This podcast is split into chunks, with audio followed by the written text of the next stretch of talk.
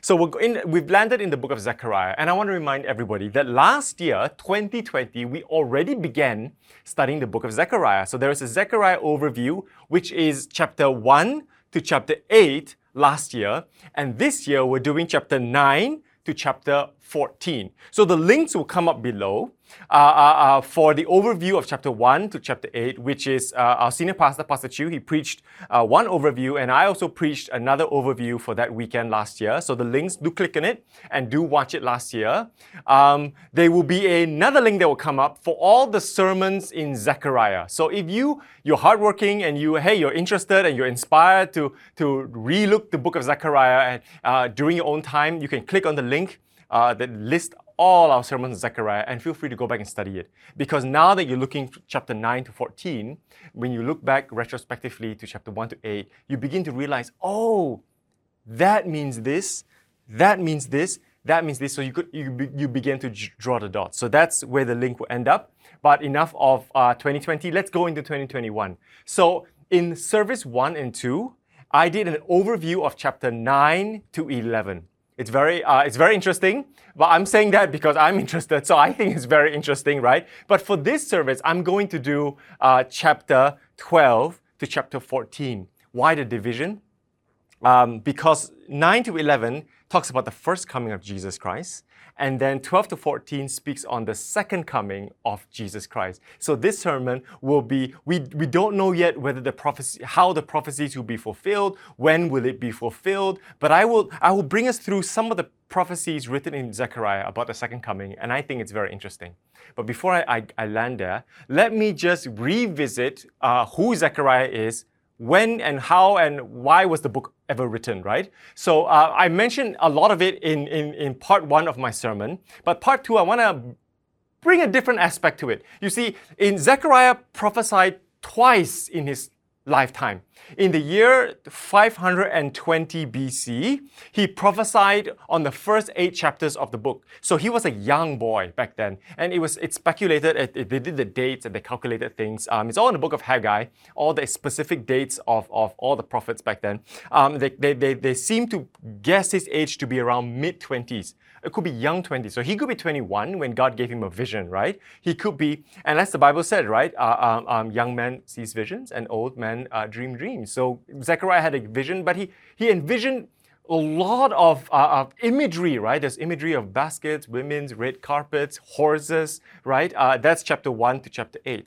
And now, when it comes to the second part of Zechariah, chapter 9 to 14, he, God never gave the young Zechariah the visions of the first and second coming of Christ. See, Zechariah, after he saw the vision, he had rebuilt the temple. The temple was already rebuilt in the year uh, 515. Then there was a long break in between where Zechariah, who is a prophet and a priest, a prophet because he, he saw visions, a priest because he was a line or he came from the line of priests. And interestingly enough, he is actually the head priest of his family, and he was only 21.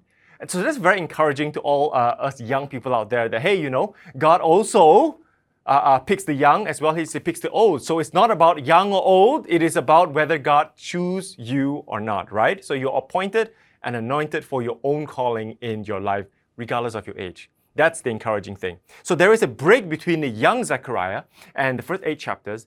Then, as he grew older, and I suspect that he must have been way, way older because it's it's only, I think, in around calculatively around in the year 480 BC, maybe 70, uh, uh 60, 70, 80 years later.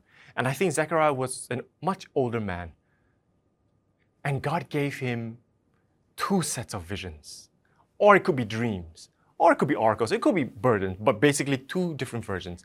One version of the first coming, and one version of the second coming of Jesus Christ. And he wrote it all down. That's why people say that the way the first eight chapter was written is so different from the way the second chapter was, the second part was written, which is chapter 9 to 14.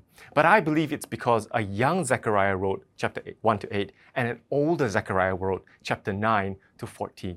Do you know why that's interesting? And you know why I brought it up? I, didn't, I don't bring things up for no reason. The reason I brought it up is because I also want to encourage not just the young now, but also the old the older generation.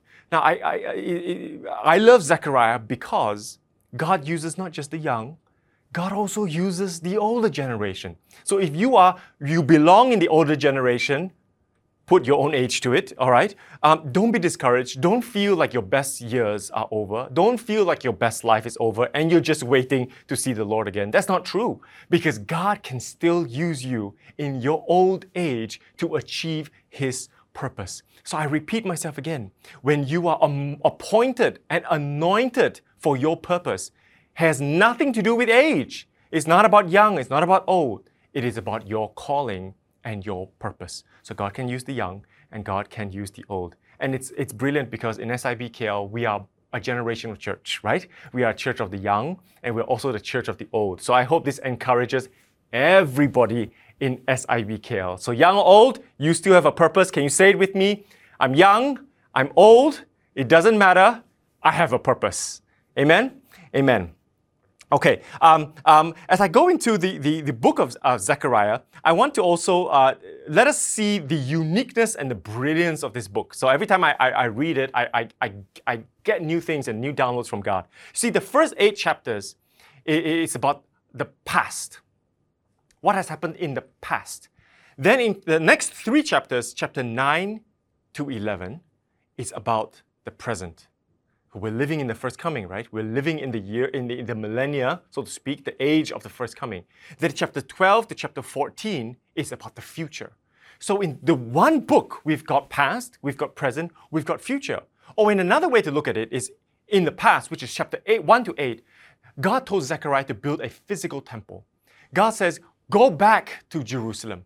Go back to the temple of Jerusalem and build me a physical temple, a temple where God's presence will rest in the Holy of Holies, a physical temple. Then in the next three chapters, the present, which is chapter 9 to 11, God says, wait a minute. Okay, the physical temple is good, but it's not that good. I am now going to build a spiritual temple. So he demolishes the physical temple and now he builds a spiritual temple.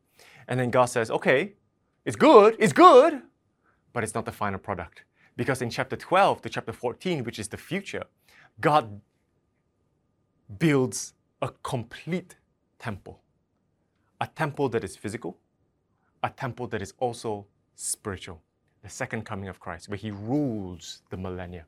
He rules spiritually, He also rules physically. And all knee will bow, and all, all knee will bow, and all tongue will confess that He is Jesus Christ, our Lord. Isn't it brilliant? This book of Zechariah is almost like Isaiah as well, right? So it's Zechariah almost, almost like if one book itself represents the entire Bible. That's why I love it so much. Um, there's so much uh, in the book of Zechariah. But I, I, I want now to really, in a short time, recap uh, uh, the broad overview of Zechariah. A, a chart will come up that says uh, uh, there is a structure, a very nice structure to this whole book. Um, it starts off by God saying, Return to the land, return to me, and I will return to you. And then God says, When you return to me, rebuild. Rebuild the physical temple of Jerusalem and rejoice in the rebuilding of that physical temple. And then, chapter 7 and 8, God says, When you rebuild the temple, I want you to revere me. Revere me in that temple. Fear the Lord your God in that temple. Then, in the first coming of Jesus Christ, God says, I'm going to rebuild you're going to rejoice because I'm going to rebuild the physical temple and change it into a spiritual temple. Then in the last three verses, God says, I'm going to return, the return of the king, the second coming. I will now build a physical and a spiritual temple together. I want to, uh, uh, um, in part one, I didn't mention this verse, but this verse is, is, a recollection of, of it's just one verse in the first part, in the first eight chapters of Zechariah. And this verse is, is it's brilliant. I love this verse. It's found in chapter 2, verses 4 to 5. Um, it's this Run, tell that young man, Jerusalem will be a city without walls because of a great because of the great number of men and livestock in it. Jerusalem will be a city without walls. Chapter, uh, verse 5. And I myself will be a wall of fire around it, declares the Lord, and I will be its glory within. Hallelujah. God will be the glory that lives within us. Within us. You see, in the in back in the Old Testament, God was referring to the physical temple. God was saying that a physical temple, God will be the glory within that physical temple. God will be a firewall that protects the physical temple. But hallelujah, because of the first coming of Jesus Christ, we both know, we all know that it's now a spiritual temple. We are the temple of the Holy Spirit. And now God says, Go, you are a city without walls. Do you know that? You are a city without walls because I'm a temple, you're a temple, everybody's a temple. We, are, we, we constitute a city. We have no boundaries anymore. This whole world, that God lives in every single person. I want you to imagine everybody hosts that presence of God. And God says, I will be a wall of fire that surrounds the city. Wall of fire denotes protection. God will protect you, but it also denotes the Holy Spirit. God will give you that Holy Spirit within you, and that Holy Spirit will inspire you. The presence of God will lead you. The presence of God will comfort you and will guard you. Oh, isn't that exciting? Right? God will be that wall of fire, and God says, I will be the glory within. I will be your glory. You know, for all of us here, if you're discouraged in 2021, if you feel like it's hopeless, if you feel like there is no more hope for the future, I want you to before I even go into my sermon with this verse itself, I want to say to you, there is hope. There is hope because God says He will be your glory within. And if God is for you, who are you to be against you? Who are we to be against you? God is for you. He will be your firewall. You will be a city without walls, and God will be your glory within. And I hope that sums up chapter 1 to chapter 8 brilliantly by, by God saying that I will be with you from now until forever. So I want to move now to the second part of Zechariah overview, which is chapter 12 to 14. So in my first and second service, I entitled it The First Coming and the Rejection of the King right? So it ended on a low. There was a rejection of the king. So even though Jesus came in the flesh, even though the king came to save us, even though the king came to build a spiritual temple, the people of God still rejected this king. And now I want to move on to chapter 12 to chapter 14. And I entitled my sermon today, The Second Coming and the Reception of the King. The second coming and his reception. He's going to be received as a king not just by a group of remnants, but by everybody. Every tongue will confess he is king. Every knee will bow he is king. Whether you believe in him or not, the moment you see that king comes, you will say, He is indeed the Messiah. He is indeed the king of all kings. You know, very interestingly, why is the second part of, of, of, of, of, of Zechariah overview, which is chapter 12 to chapter 14 about the second coming. And, and in, in, in the first part, it is about the first coming. Because I already explained in my first uh, sermon that there's a lot of prophecies regarding the first coming of the Messiah. And we already could see it happening in the living embodiment of Jesus Christ himself. Now, in the second part, there is a phrase that is repeated 20 times. So it depends on how you count it, right? Some count 17, some count 20, some count 22, but for me, I counted 20, right? Um, the phrase is this On that day, Yom Yahweh, on that day, the day of the Lord. It says again and again, chapter 12, chapter 13, and a lot in chapter 14. On that day of the Lord refers to what? the day that the Lord comes again, the second coming. So when I when we go through, when you go through and you read this book, you will be able to see that hey, a lot of these prophecies have yet to come to pass. And I will go through some of the prophecies, and one of it is very interesting. But I would, I would say uh, one right now, it is this prophecy. If, if you know, on the end, in the end times, we always fear, right? Oh, you know, there's going to be famine, there's going to be murder, there's going to be killing, there's going to be destruction, there's going to be a lot of bad things that will happen to us. But this verse is actually very encouraging. It is, this prophecy is encouraging. Chapter 12, uh, verses uh, 7 and 8. Let me find it. Verses 7. The Lord will save the dwellings of Judah first so that the honor of the house of David and of Jerusalem's inhabitants may not be greater than that of Judah. It's, it's, a complicated prophecy, but let me, let me make it a little simple. It says here, the Lord would save the dwellings of Judah first, so that the honor of the house of David will be preserved. Who is the house of David? In the Old Testament, the house of David is, is David's exact lineage. and the lineage ends with Jesus Christ. But from Jesus Christ onwards, Gentile and Jews belongs to that lineage because of what Jesus Christ have done on that cross. So, in technically speaking, we belong spiritually to the spiritual lineage of the house of David. And I want to encourage you. And the prophecy says, God will save you. God will rescue you. Don't see end times eh, only through the lens of fear. That I fear the famine coming. I fear the sword coming. I fear the war horse coming against me. Don't just view end times in the lens of fear, but view the end times in this lens. And God says, I will save you.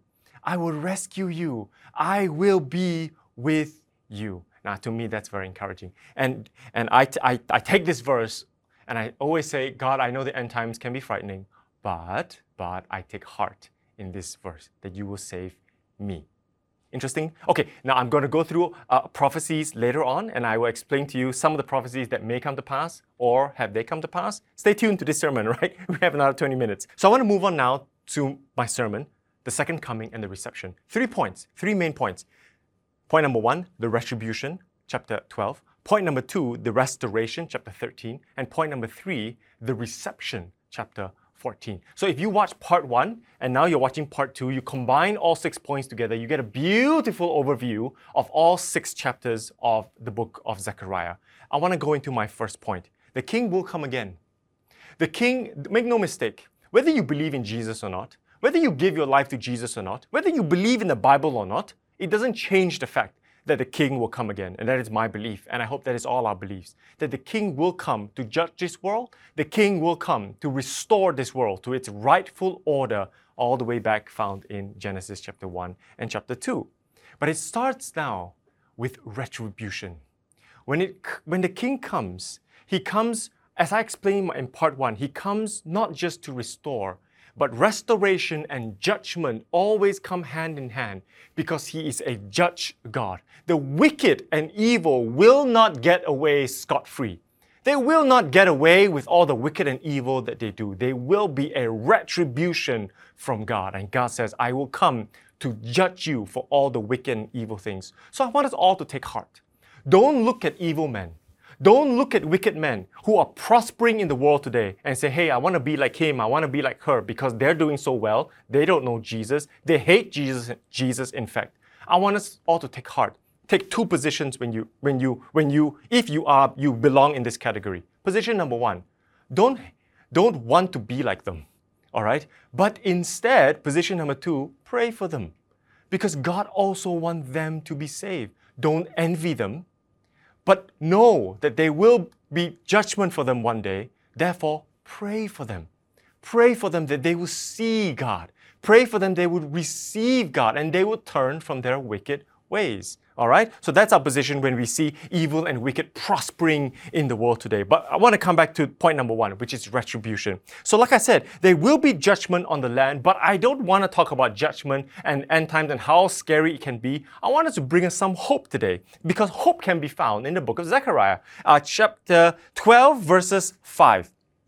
It says, Then the leaders of Judah will say in their hearts, The people of Jerusalem are strong because the Lord Almighty is their God. Let me pause here. The people would say, they are, uh, the people of Jerusalem are strong because the Lord Almighty is their God.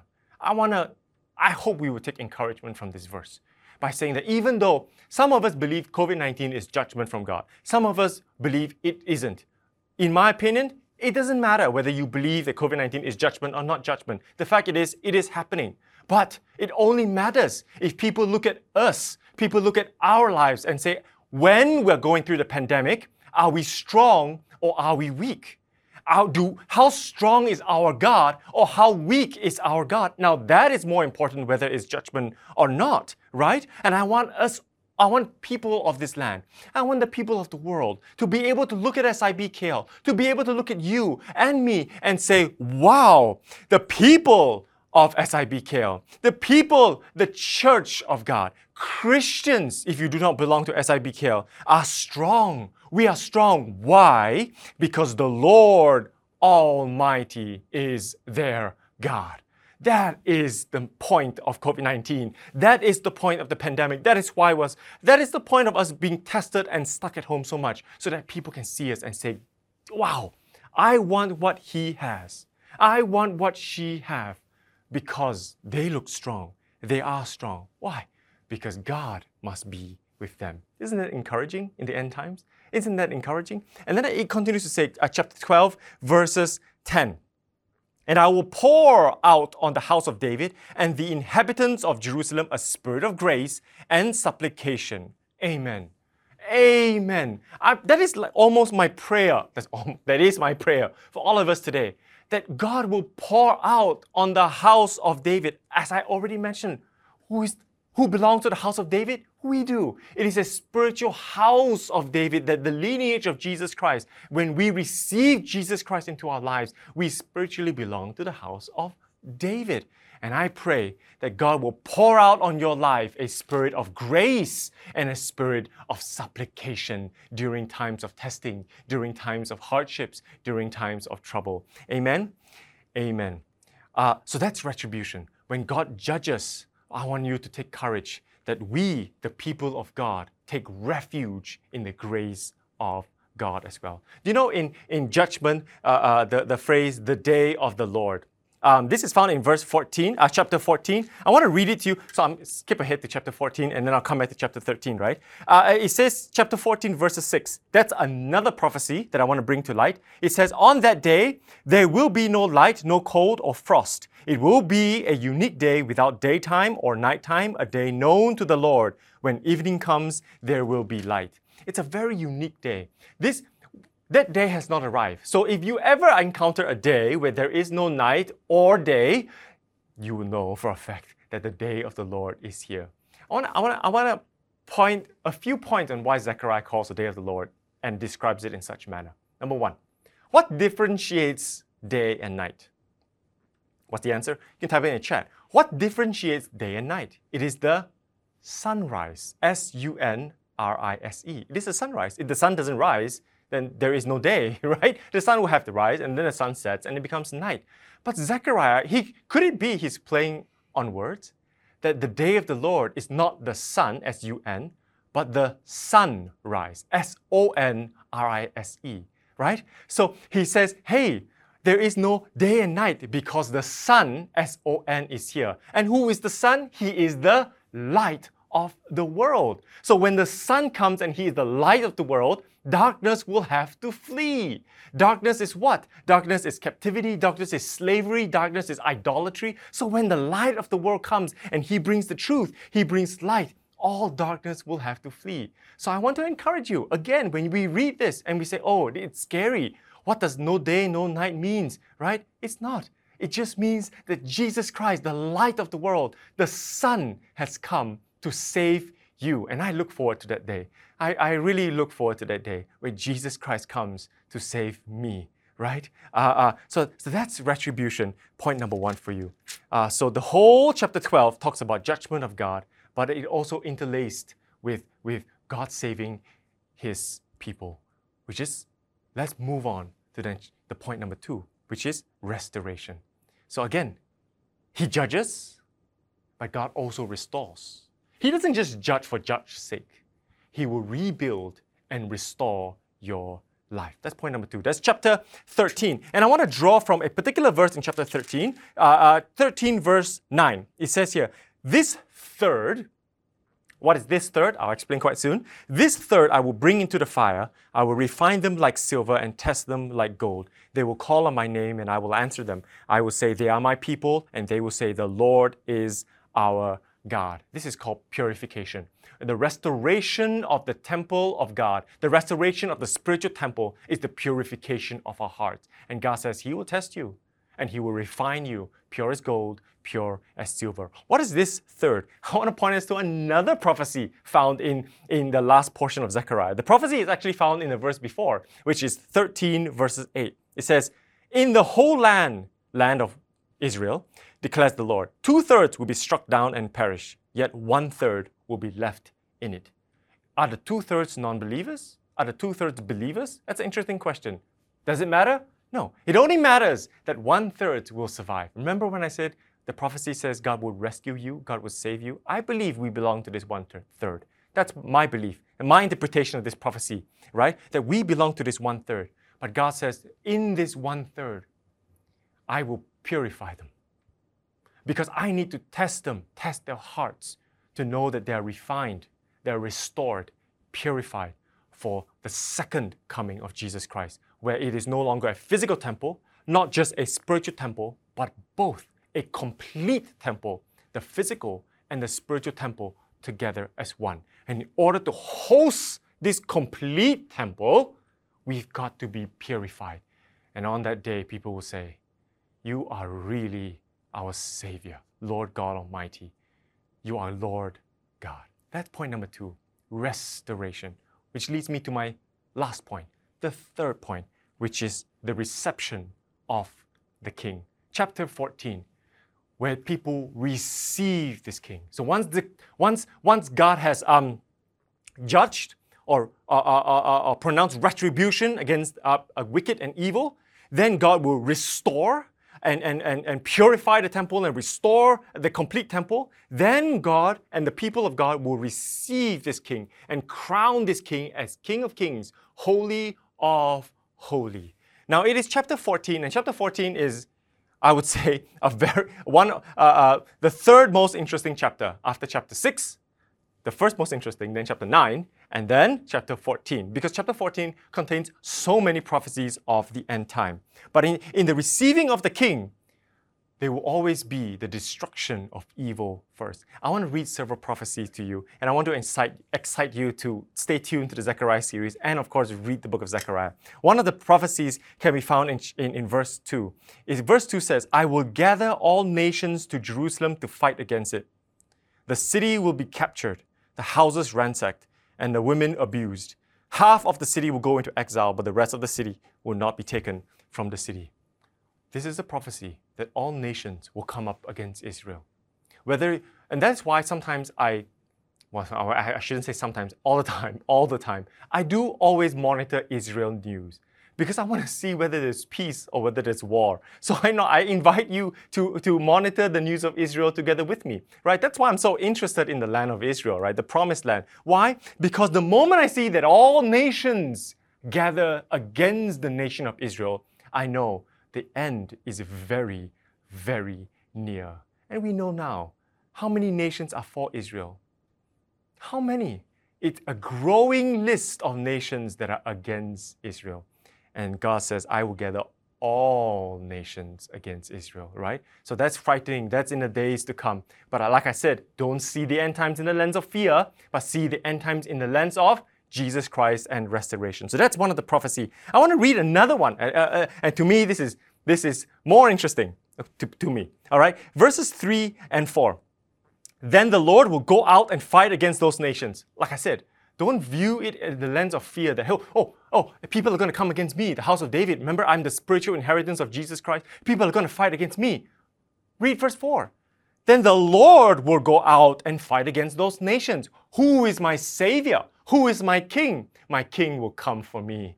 When I see people against me, when I see nations against my, our truths, when people come up against Christianity, take hope. Take hope, my dear friends, because your king will come and save you. Right? Amen. As he fights in the day of battle. In the day of battle is another word, the battle of Armageddon. All right, so that's in the book of Revelations. I don't want to go so much into that today, but I want to talk about verse 4. On that day, his feet will stand on the Mount of Olives. Pay close attention. His feet will stand on the Mount of Olives, east of Jerusalem, and the Mount of Olives will be split in two, from east to west, forming a great valley with half of the mountain moving north and half of the mountain moving south. Now, there's a lot uh, uh, to read into this prophecy here, but I want to I want to just bring science into this a little bit, okay? Now, science and faith go hand in hand. That's my belief. So I want to bring science into this. Geologists have found a fault line in the Mount of Olives. So you, if you study geology and you study archaeology, it would always co- corroborate with the Bible. But interestingly enough, when they study the earthquake, they look at the fault line that runs through Israel. Now, all earthquake happens because of a tectonic shift in the plates, right? So there is a the tectonic shift has a fault line when the fault line breaks, it, it, it, on the surface, it's called an earthquake, but underneath it's called a fault line tectonic shift. Okay, um, there is a Syria, Mozambique, or Syrian African fault line that runs through Israel. Now, the moment I say Syria, Mozambique, you, if, you, if you, you know geography, you know that Syria is to the north of Israel. You know that Mozambique in, in Africa is to the south of Israel. So the fault line runs from north to south of the Mount of Olives, which means that if there is an earthquake, and in the past it has been proven that when there is an earthquake, the land would split left to right, this way. But the prophecy says, read the prophecy the land, the earthquake would split east to west, which means that the earthquake is not vertical, the earthquake is horizontal. What does it show? It shows that any man natural earthquake is not the day of the Lord. And that's important to notice. So, so watch is read Israel news together with me. Keep updated. You can text me. We can talk about uh, all the latest updates in Israel, right? But when we see the next earthquake, whenever that happens in the land of Israel, we, the first question to ask is, which earthquake? Is it a natural earthquake? Is it a natural earthquake? If it is, then it's not the day of the Lord. So the day of the Lord, when happens when the battle of Armageddon, when God comes and when He comes with His armies, He will split the land uh, horizontally, east to west, and the land will move north and the land will move south. And that is when everybody will know this is not a natural occurring earthquake. This is the earthquake that happens because the king is coming to divide good and evil. That's the symbolic meaning of the earthquake. Interesting enough, the prophecy? I thought that is very interesting. So stay tuned with me. I read you one more prophecy before I want to close this sermon. The prophecy is on verse 20. On that day, holy to the Lord will be inscribed on the bells and on the pots of Israel. There's one last prophecy in the book of Zechariah that on the day of the Lord, holy, holy, holy is the Lord God Almighty will be inscribed on every house, on every heart of the people. Therefore, ushering in the age of the complete temple of God. I cannot wait to that day. Why? Because I cannot wait for my king to come and save me. But then you ask, so now you ask, what does all this got to do with now? What does all this got to do with now? The answer is this we've got to prepare ourselves to receive the king. Are you ready to receive the king? Are you ready to receive the king? Are you preparing yourself to receive this king? Because on that day, it is too late to prepare. It is too late to get ready. On that day, the king would come to separate good and separate evil. But now is the time to prepare. Now is the time to get ready. And I'm pleading, I'm ushering, I, I, am pleading, and I'm encouraging all of you and all of us to prepare now. When you ask me, how do we prepare, Pastor? How do we get ready? Let's look at the overview of Zechariah once again. We prepare by returning to God. We return to Him. What does it mean to return to God? It means we repent of all our wicked ways. We repent. Returning to God is repentance. God, I'm sorry for the things that I've made it. I want to come back to the heart of worship. We repent. Then we rebuild the temple. We rebuild this temple of the Holy Spirit. We read the Word of God. We, we, we pray in the spirit of tongues. We, we, we, we come to church and we fellowship in the community of believers, preparing and rebuilding the temple of God. And lastly, we revere. We must revere God, which means that we don't, this is not a once in a lifetime event and we forget about it. It is an ongoing, day by day, sanctificational, purificational process of God that says, God, I revere you today. I worship you today. I fear you today. God, Lord, God, I enthrone you today. It is a day, step by step thing. Prepare yourself now so that on that day, you and I together, we will smile and receive the King of Kings. I have one last closing point. I want us all to remember this. If everything I say in the book of Zechariah you forgot, remember the name Zechariah. What does the name means? The name means Yah remembers. God remembers. So if you're going through hard times, now our faith is normally tested in two ways. Testings, hardships, or waiting on the promises of God. Because some of us, we give up waiting and we fall away from our faith. Some of us, we cannot go through hard times and we fall away from our faith. But I want to remind all of us that Zechariah says, Yah remembers. He remembers you. And I want to draw the, rem- the memory in two places. Let us remember God.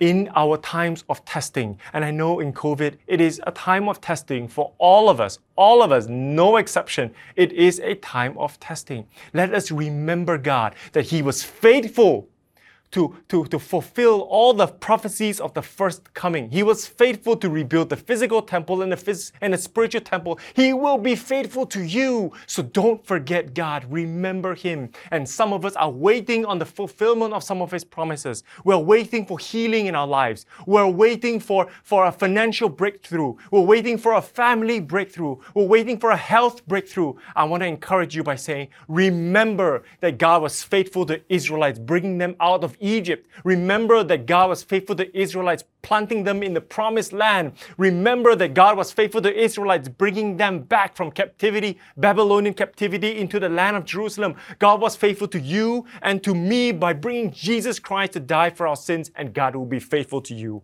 God will be faithful to you. Remember His faithfulness, and He will give you a financial breakthrough, a health breakthrough, and a family breakthrough in your life. Will you remember Him?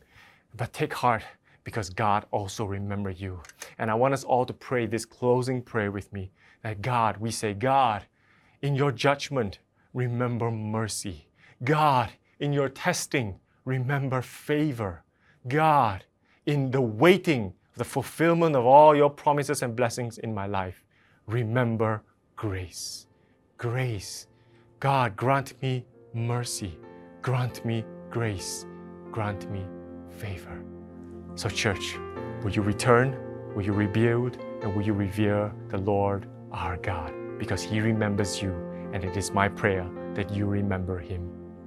I want to close now with just, I want to invite us all to pray with me, and then we will move to a time of worship. And during this time, if you need prayer, our leaders and our pastors will also pray for you in our online prayer room. Will you log on now to our Zoom prayer room and we will pray for you if you need prayer. But if not, Pray this prayer with me, a short one. Oh, Heavenly Father, Jesus Christ, in your judgment, Father God, remember mercy for me. In your testings of my faith, Father God, remember favor for me. And in the waiting, Father God, of the fulfillment of your promises for me, remember grace upon grace upon grace. We thank you, Jesus. Jesus' name, amen. Thank you, Jesus. Thank you, Father God. Lord God, Zechariah is a beautiful book. It's a beautiful book. But Father, Lord Jesus, if there's only one thing we take home from this whole entire book, it is the fact that God, you remember me. You remember me where I am right now. You remember me alone in my room. You remember me when I'm amongst friends. You remember me when I go to work. You're remembering me. So, Father God, because you have not rejected me, Father God, I remember you. I want to remember you in my life. I want to remember you in every aspect of my life. So I thank you, Jesus, that you remember who I am. So separate us now, Father God, with your favor, your mercy, and your grace. May your face shine upon us. May you watch our going in and our going out and grant us shalom. Thank you, Lord. In Jesus' name we pray. Amen.